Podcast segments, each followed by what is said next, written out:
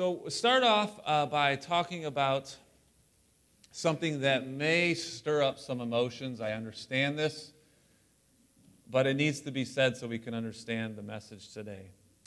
We all grew up trying to please our parents. That's a fact of life. We grew up trying to please our parents. And every child desperately seeks their parents' love and acceptance. It's truly in our human nature to desire this love from those that care for us, that those that raise us. And as you grew up, you learned what it took to get their love. Think about that. Day after day, experience after experience, you learned how to get your parents' love. And for some of you, your parents taught you that love is conditional, that you had to earn their love. And when you did what they expected, they loved you. When you didn't do what they expected you to do, they didn't love you. And I'm going to be honest, I think this is a sad reason that there are many fractured relationships that people have with their parents today, because this is the root, because love was conditional growing up. Now, some of you, you may have grew up in a different atmosphere, a different home, and you were taught love's unconditional. Doesn't matter whether you do good or whether you do bad, your parents still loved you. So your actions did not dictate their love for you. And I say this, again, not to stir up the emotions, because I say it because I want to help you with your relationship with God.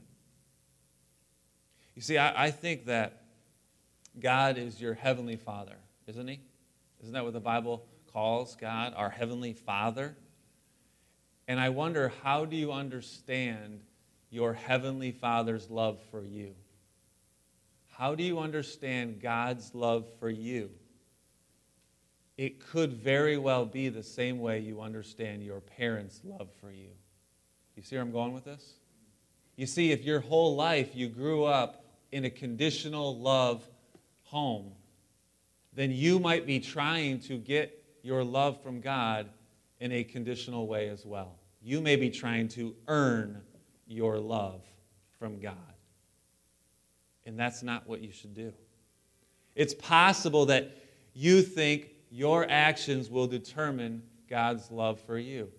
And it doesn't matter if you're a Christian or not. It doesn't matter if you know and you've read the whole Bible and you've heard a million sermons on it, and you read it yourself, and you know what the Bible says. You know it says God's love is unconditional. You sang about God's love being unconditional, yet you've learned your whole life that God's love is conditional. And it's really hard to overcome that, isn't it, if that's your situation? Will God love you based on a condition?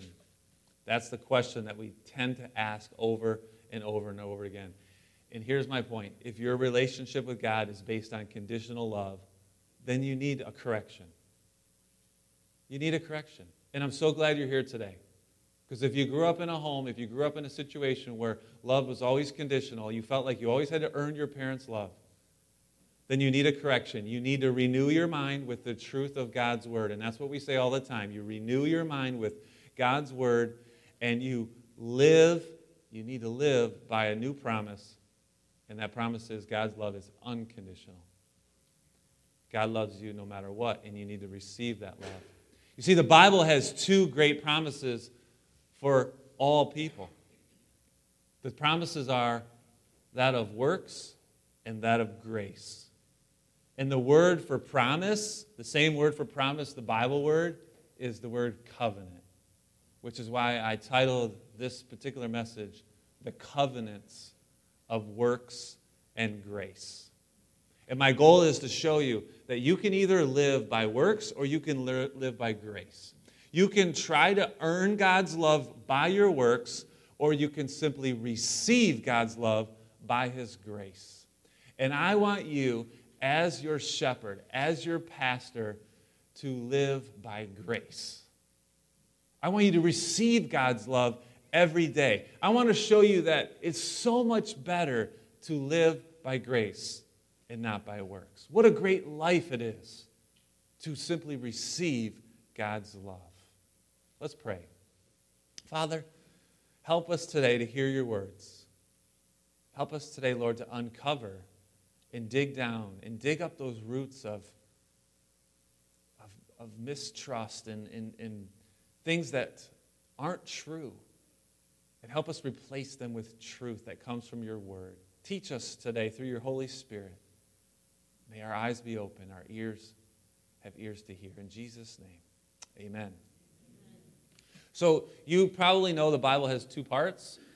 The beginning part's called the Old Testament, and the second part's called the New Testament. But did you know that the word testament is the same word or a synonym of covenant, promise? So really, in essence, you have the first half of the Bible, or the first part of the Bible, is the Old Covenant, and the second part's the New Covenant. The Old Testament, the New Testament. It's kind of like saying the same thing, the Old Promise and the New Promise. But here's an interesting question. If you were asked to explain the Old Covenant, could you? If someone said, you know what, I don't really understand the Old Covenant, could you explain that to me? Where would you begin? How would you do that? I think a lot of people would begin in the book of Exodus, or perhaps Leviticus, or Numbers, or Deuteronomy, and you would focus on the law of Moses. The law of Moses, because most Christians see the Old Covenant as the law that was given to Moses on Mount Sinai. We've been talking about it for a while around here. It's 600-plus commandments. If you're a follower of Judaism today, you're still following these 600-plus commandments. They kind of categorize into the civil, the moral, and the ceremonial laws. So they have all of these laws that make up the law of Moses, and most people think that the Old Covenant is just the law of Moses. You've been hanging out with us for a little bit, maybe.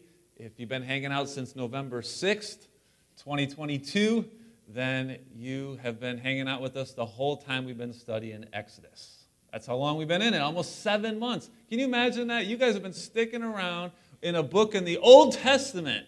For those that say, oh, I never read the Old Testament, you've been learning about it for 7 months, and you're still here. Give yourself a hand for that. That's really impressive. But is the Old Covenant just the law that was given to Moses? Is that where we should start? And I think it is not where we should start. I think that it goes before that. I think the Old Covenant is more than just the law of Moses. And I want to take you to the beginning. I want to take you to when God created Adam and Eve. And I want to take you to the very first promise that we see in the Bible. It's in Genesis chapter 2. It's in verses 16 and 17. It'll pop up on the screen, and I just love that I heard pages turning just now. That is music to a pastor's ears. But in Genesis 2, verses 16 and 17, God makes a promise to Adam. He says this, "The Lord God commanded the man, saying, you may surely eat of every tree of the garden." They lived in a nice, lush garden, lots of food, lots of trees, lots of fruit, lots of vegetables, and they could eat from any tree of the garden except, verse 17, the tree of the knowledge of good and evil. God said, "Do not eat from this tree, for in the day that you eat of it, you shall surely die."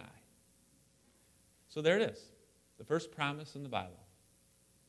The promise is to Adam, if you obey me perfectly, you never eat from this tree, you will live forever. If you disobey and you eat just once from this tree, you will not live forever, you will die. That was God's promise. And God doesn't make willy-nilly promises. God is going to follow through on his promise perfectly. And what happened to Adam and Eve? Did they obey? No. They didn't, sadly. And so what we see here is that the covenant of works, earned them earthly death. The covenant of works is right here in the beginning. We fast forward a little bit in the book of Genesis to Genesis 6, and we see this guy named Noah. Noah was considered to be a righteous man. Everybody else, not so righteous. In fact, it says that God was deeply grieved in his heart because of how corrupt mankind had become. So out of all the people that were in the world at that point in time, every single one of them were turning against God or turning away from God. The only one was Noah. And so based on this covenant of works, this promise that God had made from the beginning, God flooded the earth. Except before he did that, he said, hey, Noah, build me a little boat called the ark. And I know Mike and Beth just were there visiting, near the Creation Museum. Did you guys go to the ark too? Yes. So the ark is a life-size replica of the ark, exists in Kentucky. And if you can go there, but the whole earth was destroyed with the flood. Everyone was gone except Noah and his family and a whole lot of animals. Can you just imagine the smell on the ark? I think of that every time. I don't know why. So then there's Moses. We go to Moses, and we see that Moses was the leader of a specific nation of people that came from Abraham. And Moses was leading this people, and through Moses, God took this covenant of works, and he put it into writing. He literally set it in stone. I'm convinced this is where the expression comes from. You know, that God wrote the Ten Commandments on stone tablets. He set it in stone. How many of you have ever said that before? All right, yeah, that's where it comes from. He gave Moses all the other commandments. Moses put them in this book of the covenant, he called it, and he would read these to the people. And basically the rest of the Old Testament, if you want the cliff notes of it, the rest of the Old Testament shows that this nation of people, roughly 2.5 million at this time in Exodus, are trying to live by the covenant of works. You do this, good. I mean, here, I'll read it to you. Exodus 19. So if you go to Exodus chapter 19, verses 5 and 6, this is God telling Moses to tell the people this. He says, now therefore, and you'll notice the promises, it's a conditional promise if it says, if then. If you do this, then this will happen. If you do this, then this will happen. Now therefore, if you indeed obey my voice, keep my covenant, you shall be my treasured possession among all the peoples, for all the earth is mine. This nation you shall be for me a kingdom of priests, a holy nation. God is big time serious about being holy, set apart. These are the words that you shall speak to the people of Israel. So over and over again, throughout the Old Testament, this nation is reminded, if you do good works, I'm going to bless you. If you don't, then you're going to suffer the consequences. And they had great times of blessings. I mean, King Solomon was the wealthiest. I mean, David set him up beautifully. And I mean, they were probably the wealthiest and the most powerful empire ever. And then there was the downfall because they disobeyed, because Solomon's son, and so on and so forth. But it's all based on this covenant of works. The old covenant is the covenant of works. And in the beginning, we see it's conditional. It's a conditional promise. Of course, it's formalized. That's why I think most people think of the old covenant as the law of Moses. But really, the law of Moses comes from the covenant of works. So that's what I'm trying to get you to see through those lenses. The two promises are the covenant of works and the covenant of grace, which is coming. But this covenant of works, Moses had to mediate it for the people. When we get into Exodus, and you study chapters 19 through 24, and then you keep going, it's kind of interesting because Moses climbs Mount Sinai like 7 times. I'm starting to wonder if he had like all the gear, where he started. He's the mountain climbing mediator. I mean, he is climbing this mountain 7, 8 times, and he's getting the law from God. And when he gets it, he shares it with the people. Now, there's a reason why Moses has to be the mediator. If you remember when we talked about the Ten Commandments, the first time God gave them for those of us that were around, how did God give the commandments the first time? On Exodus 20, he spoke them. He told the people. He gathered them around the mountain, and it was so scary for them. They saw the awe, and that's what the title of that message was, the awe on Mount Sinai. They saw the awe of God, and they literally said to Moses, please, you talk to God, and you tell us what he says, because it's too much for us. So Moses mediates between God and man. In fact, Moses was a priest, and his older brother, Aaron, was like the high priest. Eventually he became the high priest. And every family member that came from their tribe, their grandpa was Levi. And Levi, the tribe of Levi, is the Levites. And they are the ones who are the priests. The priests. And so the covenant of works has some distinctive characteristics to it. It's conditional. It requires a mediator. And it involves blood. Blood. As the English say, it's a bloody covenant. That's my best English accent right there. How'd I do, Ellie?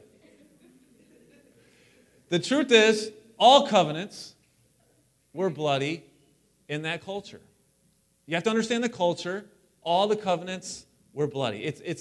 We shake hands. You want to make an agreement? We shake hands. Right? I said before, let's shake hands. All right? Or, no, we got to have a signature. A signature is required to make this official. Buy a house, buy a car, sign your name. But back then, what they did was they took an animal and they cut it in half. And they separated it into two parts. They put one part over here and another part over here. And the two parties would walk between the two parts. And there's blood all over. Get it? I mean, it's the reality. And they would walk through it, basically in essence saying to one another, if either of us backs out on this promise, then that's what's going to happen to us. That's how serious it was. That was the commitment they were making in this promise. So that was the understanding of how to make a promise. Two parties come into agreement, sacrifice, blood, walk between it. This is what happens to us if we don't obey or honor the promise. Now Moses says this in Exodus 24. Exodus 24, verses 7 and 8. I say all that so you don't get grossed out by what's going to happen next. Verse 7, Moses took the book of that covenant, read it in the hearing of the people. And they said, well, all that the Lord has spoken, we will do. We will be obedient. They didn't do so good at that. We know that. We'll see that. Verse 8, Moses then, to sort of ratify this covenant, took the blood, threw it on the people and said, behold, the blood of the covenant that the Lord has made with you in accordance with all these words. Aren't you glad that I don't do that here at Life of Purpose? I try so hard to fill up the first few rows. I invite you all the time. If I start throwing blood, it's never going to happen. You're going to keep getting farther and farther back. Next thing you know, you're going to be on Harper listening in. I won't ever throw blood on you, I promise.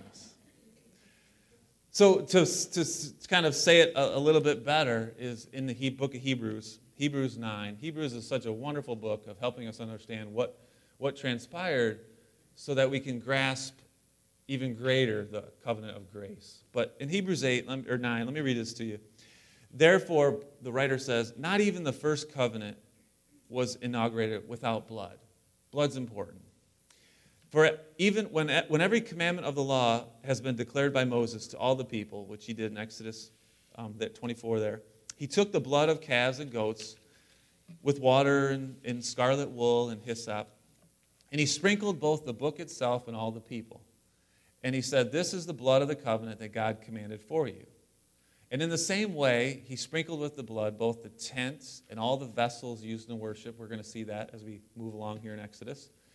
And then he says, indeed, under the law, almost everything is purified with blood. And if you haven't already, please highlight or underline this in your Bible. Without the shedding of blood, there is no forgiveness of sins.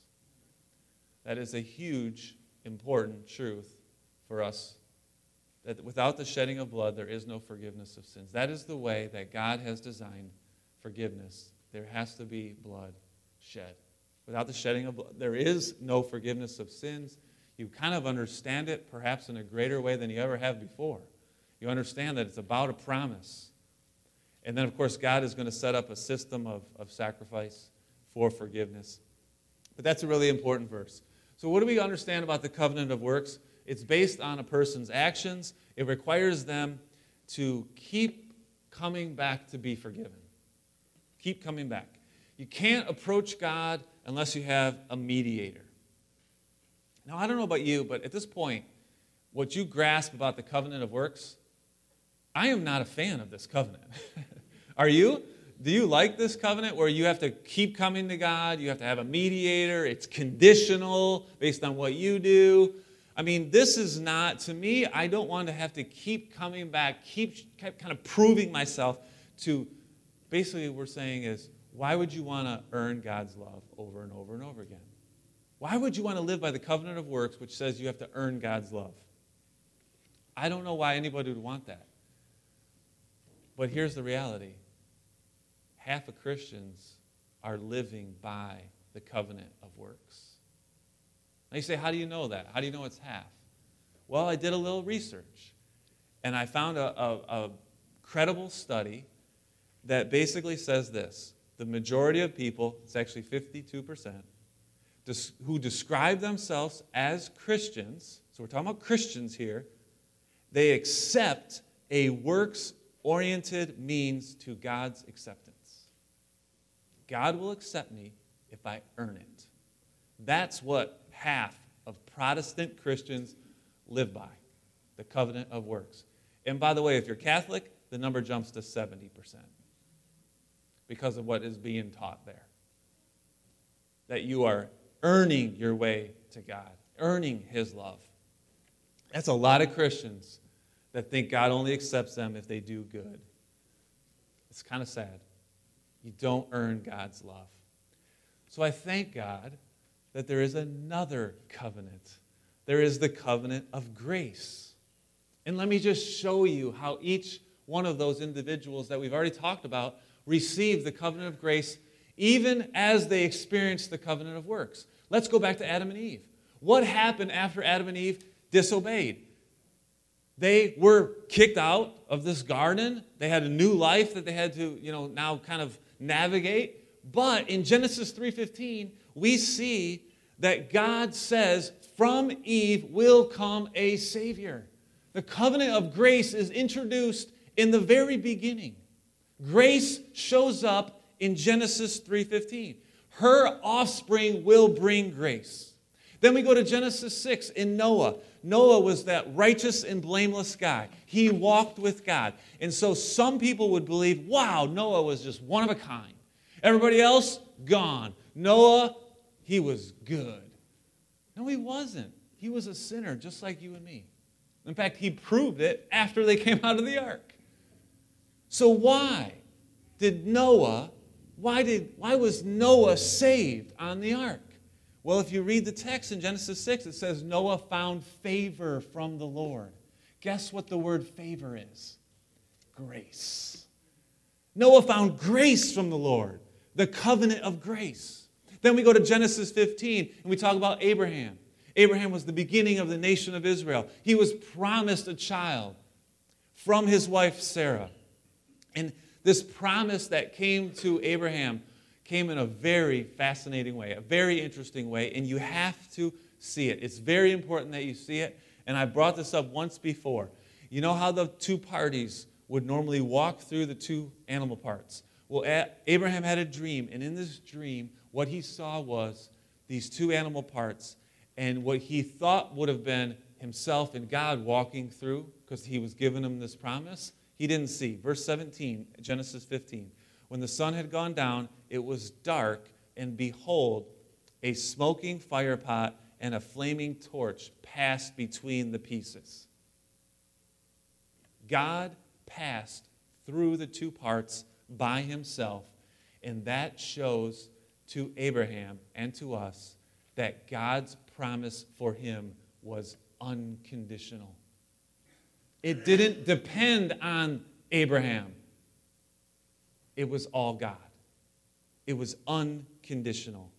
Abraham did not have to earn God's favor or earn his love by his works. In fact, the Bible clearly says Abraham was considered righteous by his faith, by grace alone.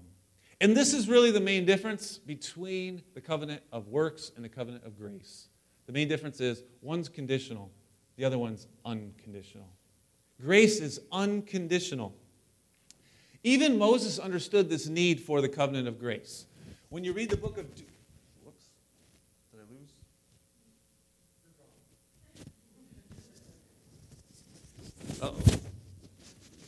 This might be awkward for some.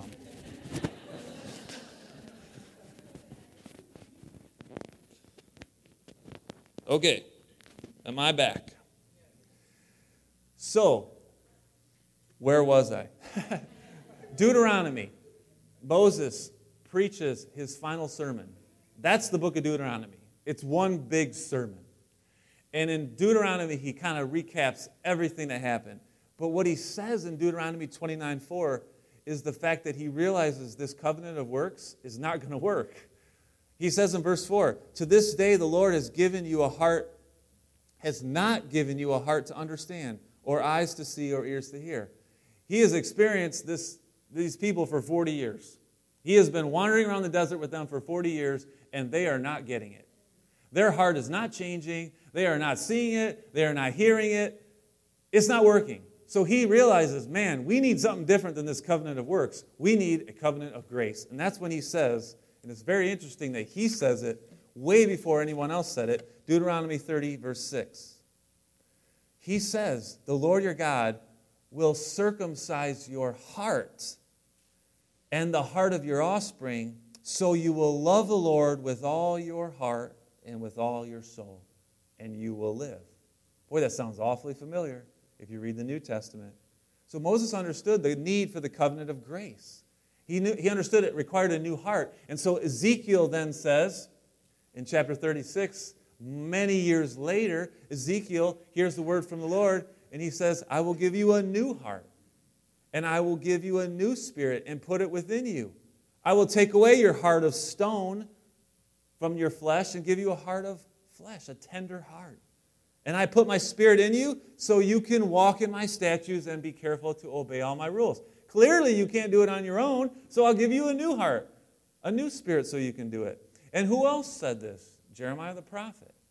Jeremiah the prophet said in chapter 31, he says, "Behold, the days are coming, declares the Lord, when I will make a new covenant." The prophets understood a new covenant was coming. The new covenant with the house of Israel, the house of Judah. This covenant is not like the one I made with your fathers because they broke it. They couldn't keep it. They couldn't do it. Verse 33, "This is the covenant I will make with the house of Israel. I will put my law within them. I will write it on their hearts." That's powerful. The whole Old Testament closes then with this hope of a new covenant. When will God give this new covenant, this better covenant? A covenant that doesn't require me to earn God's love by what I do, that I can just receive it. But it's going to need a new heart, and you're going to need a mediator, a new mediator. Because Moses was a good mediator, but of the covenant of works. So now they need a new mediator. So we come back to Hebrews. Hebrews is that wonderful help for us. And we see who is the new mediator. I'm going to zip through a few verses. 7:22. Who's the new guarantor of the better covenant? Jesus. 8:6. Christ obtained a ministry that is much more excellent than the old, because the covenant he mediates is better. It's enacted on better promises. Chapter 9, verse 15. Jesus is the mediator of a new covenant. Those who are called can receive the promised eternal inheritance because a death has occurred that redeems. That was his death on the cross. that redeems them from the transgressions committed under the first covenant. And Paul probably says it best in 1 Timothy, there's one God and there's one mediator between God and man, and that's the man Christ Jesus. Jesus is the new mediator. And remember, in order to enact a new promise, things got to get bloody. I think it was Jesus who shed his blood on the cross. In fact, listen to his words in Luke 22:20. Sitting around before the communion, he says to them specifically, this cup that is poured out for you is the new covenant in my blood. Do you see what he's saying to them? They didn't quite grasp it at the time because he had not gone to the cross yet. But what he's saying to them is that I'm the new covenant, grace. And grace happens when blood is shed. And I'm going to the cross and I'm going to shed my blood. In fact, Paul says this in Ephesians 1:7, in Christ we have redemption through his blood, the forgiveness of our trespasses according to the riches of what, church? His grace. So over and over in the New Testament, we see through Jesus Christ, we have this covenant of grace. He's the only one. He's our mediator. Through him, we can draw near to God. Hebrews again, brothers, we have confidence. This is speaking to us as the church today. We can enter the holy places by the blood of Jesus. Now remember, before this, only the priests could do it. Only the priests could go into the Holy of Holies, behind that curtain set up, which we'll see when we see Moses build the tabernacle. But now we can enter this holy place, the new and living way opened up through the curtain, through his flesh, since we have a great priest over the house of God. Let us draw near with a true heart in full assurance of faith. So how do we get this new heart? Let's finish with this thought. We have a new mediator in Jesus Christ. He shed his blood on the cross for our sins. Everything's set up for us to have this wonderful covenant of grace in our life so we can receive God's love. We don't have to earn it anymore, but we need a new heart. How do we get a new heart? This new heart that Jeremiah prophesied about all those years ago. How do we get that? Well, Jesus says in John 3, you got to be born again. You got to be born again. You got to be born. You got to have the Holy Spirit living in you so you can have a new heart. When the Holy Spirit comes to live in you, then you are all set. Now you can receive God's love by grace. You can't do it on your own. You can't make it happen. It's sola gratia. Grace alone. Paul says these three verses, which, beautiful verses. Mark these as well. Ephesians 2, verse 8. By grace alone, you have been saved through faith alone. And it's not your own doing, it's the gift of God. You can't earn it. It's not a result of works so that no one can boast. Covenant of grace versus the covenant of works. And what a wonderful gift that grace is. Amen? Yeah. And you have to constantly remind yourself of this truth because as I began this, you may have been trying to earn God's love because of what you experienced as a child. And now you need to remind yourself over and over and over again with the truth. Renew your mind with the truth that God loves you unconditionally. You don't have to earn it. I don't care if half of Christians in America are trying to earn God's love. You don't have to, because now you know the truth. And the truth is that you have grace, and you can receive his love by his grace. And then, when you receive his love by his grace, you will do verse 10. Verse 10 says, for we are his workmanship created in Christ Jesus to do good works, which God has already prepared for you so you can walk in them. Why do you do good works? Because of grace. Amen? Let's pray. Father, thank you for your word today. It's a powerful word, and it takes time to really, truly resonate in our hearts and minds. But when we understand it completely, when we receive your love by grace, we stop trying to earn it. Lord, there's freedom. There's freedom. And I can't wait, Lord, for next week to talk about that freedom that comes, that we see in 2 Corinthians 3. God, you are awesome. Your word is awesome. We love you. We praise your name for the covenant of grace. In Jesus' name. The church said, amen. Amen. Let's stand and worship.